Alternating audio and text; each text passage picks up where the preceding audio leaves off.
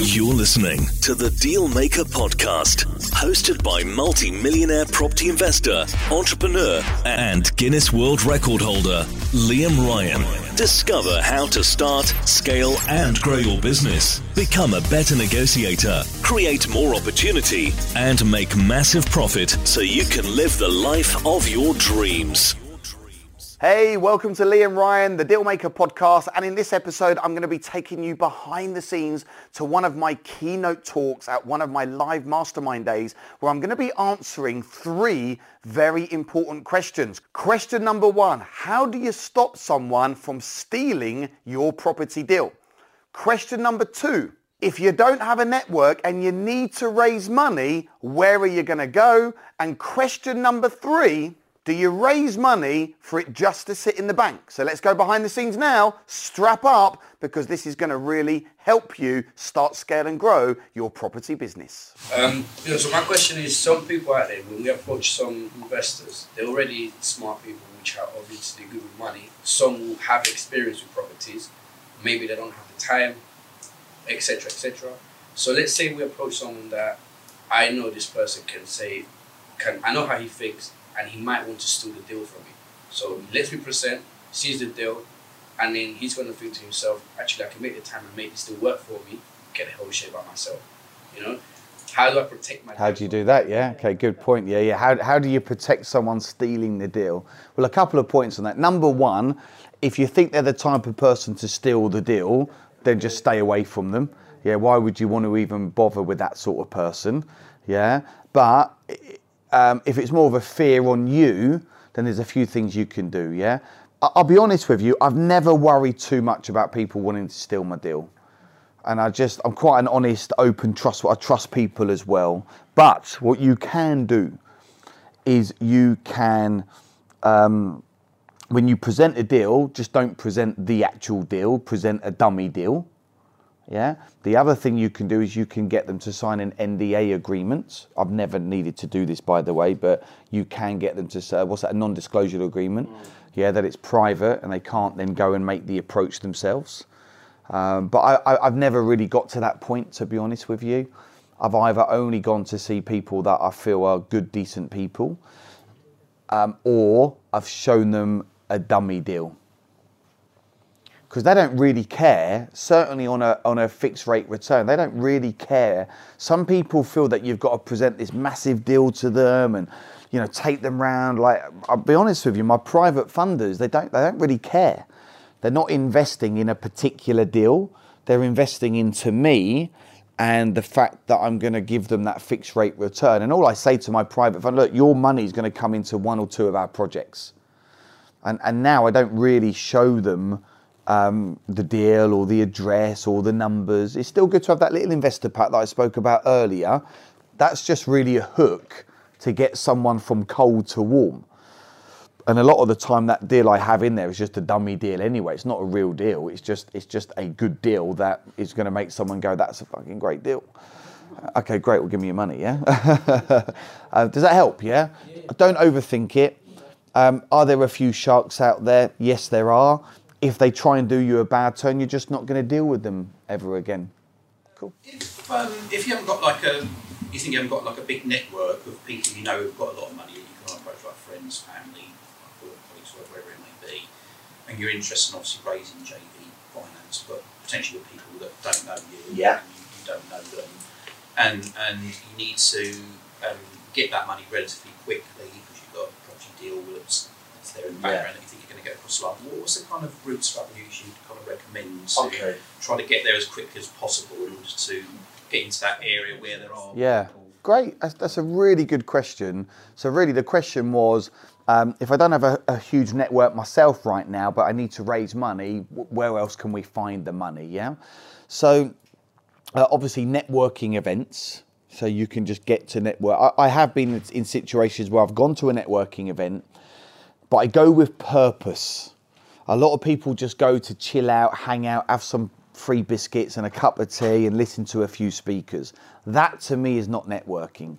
So I'll share you some tips on what I do when I go networking.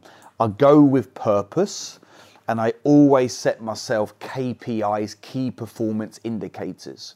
So I will always aim to get to the networking event 20 or 30 minutes early because I want to be the person at the entrance shaking everyone's hand, hey, it's Liam, hey, and just just being that sort of that go-to person, yeah. Um, and, and I know some sometimes for somebody that might be quite scary and not your normal character, but all you're doing is saying hi. You're just being friendly, right? So don't over overthink it. Then what I'll do at that networking event, I'll make sure that I go and introduce myself to five uh, potential investors. But let's say, for example, one of them's a solicitor, one of them's a broker. They're probably not going to do much with me. They're there for different reasons. I don't include them in my five. But my intent is to go and introduce myself to five new potential people, exchange business cards, collect data, introduce myself, and then from those five people, I don't leave the networking event until I've booked in two coffees or two Zooms when I used to do networking, it was coffees then, now it's more Zooms, right? Um, and then booking two. And let's say, for example, and it's Andy, right? Yeah. Let's say, uh, Andy, you do that for eight weeks. You go to eight networking events, five people in, that's 40 people on your database, 16 coffees. If you go and have 16 coffees or Zooms with people that you met at a networking event, you're going to find the money, you know, relatively quickly. The problem is people don't have the coffees, they don't follow up. So that's what I used to do when I go networking. So get out, out to networking. The other thing, Andy, is that you actually have a network right here within the Serviced Accommodation Academy and the Assets for Life community, which is the bigger Facebook group that I have. I don't know, it's 10,000 people in there or 14,000, something like that. But you've, you've actually got a network right here, and there's people in this room that have got money that would invest uh, but at the moment they might not know you that well. So what you can do, and this applies to everybody, is you can tap into the network that you've already invested to be in. So do regular posts into the Academy Facebook group. Do posts into the Assets for Life community group. Just let people know what you're doing, uh, what you're doing this week, uh, an end of week roundup um, a challenge and how you overcame that challenge. When you're on a viewing, do a photo. When you're here today, do a photo. Start testing. And I know for a lot of people, social media can be a bit, oh, don't really want to do that. Yeah, but you can do it in the private groups. It's not like your friends and family members are going to see it. And just start trying to get awareness around you, Andy, and who you are and what you bring to the table within the network that you've already been involved with. So that's the other thing, yeah? The other thing, and I've done this before, is like, shit, I, we, we needed this, uh, it was 70 grand. Someone let us down last minute, and we I literally had 24 hours to raise the money. Now, we had the money in our business bank account, but my whole thing is no money down. So I'll do everything I possibly can not to use my own money, certainly for my JV deals. So I was like, Oh, and I was sort of out of options. And you know what I did? I picked my phone up. I thought, what's the harm? I don't even know half the people in my phone, but I'm just going to call. And I just started to call people. 17 people I got through to. Most of them were not interested. One person, one conversation, one uh, 60,000 actually, 60k in the bank within 24 hours. So sometimes it just comes down to being hardcore and just picking your phone up and just calling, saying, hey, remember me? It's Liam, it's Andy. I remember when we last spoke, you were talking, I don't know if I don't remember this, I just make it up, right? But I remember when we last spoke, you were talking about you wanted to get some money working for you. Yeah, yes, no, whatever. Oh, well, I just thought I'd give you a call. As you may know, I'm a property investor. I've got an amazing deal on the table. Would you like to hear about it? No harm in having a conversation, right, Andy? All right, let's go. And then you just pitch it, and then you might get a yes, you might get a no. But it's important to start building your own sort of network as well, you know, through your social media. Uh, I just wanted to clarify. Probably you said that. Uh, do you ever raise finance to build like a buffer in case some opportunities come, or is it all driven by opportunities that you already have on the table? Good question. Yeah. So do I just raise money so I got some money in the bank, right? or do I wait for the deal? Yeah. So a couple of points on this. What you don't want to do is raise money unless you're going to use the money, because then you're going to be paying interest on that money. Okay. uh, interest on that money.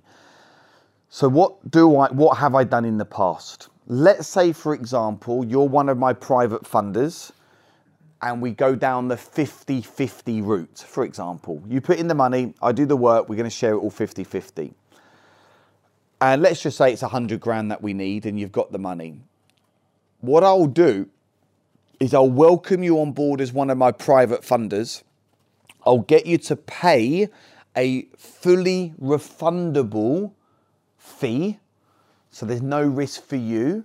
You'll pay, say, five grand to me, and then I've got 90 days to find you the deal.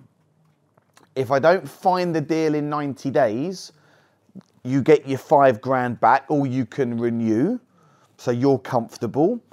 And in the 90 days, when I come to you and say, right, I need your other 95 grand now, if you then renege on me and you're like getting cold feet or you've done it all in crypto or whatever, then I'm going to keep your five grand for wasting my time. Yeah, and that's fair, right? Because there's a lot of time involved in finding deals. Yeah, so that's that point. If, if, um, same situation, and it's a bigger amount of money, even on a loan agreement, I might still say I need five grand. Well, I do say you, I need five grand up front, and I'll call it on 90 days. Now, if you're doing a rent to rent deal, and let's say you've got someone today and they're happy to give you the five grand, but you haven't got the deal, well, you're not paying a lot of interest out at 6% on five grand. So if I had to borrow the money now, then I'd just borrow it now as well. But as long as it's sort of low interest. So just say someone puts thirty thousand in and it's not five grand. Yeah. So does that start to get a Good, little bit good, salty good. Yeah, so you've got to just look at what your liability is. So ideally, you don't want to borrow any money until you need it. Yeah. But if it was just a few grand to get a deal over the line, and you were like, well, if I don't get something now, I might lose the investor. And by having that five grand coming at a low interest rate is going to give you that confidence and spur you on to go get a deal, then you might justify paying a little bit of interest out on that. If it was 30 grand or 40 grand or 50 grand, well, that's a different story. You know, you, your, your liability on that loan is, is a lot higher. So, what I would do is say, well, look, no problem, you're going to be one of my private funders.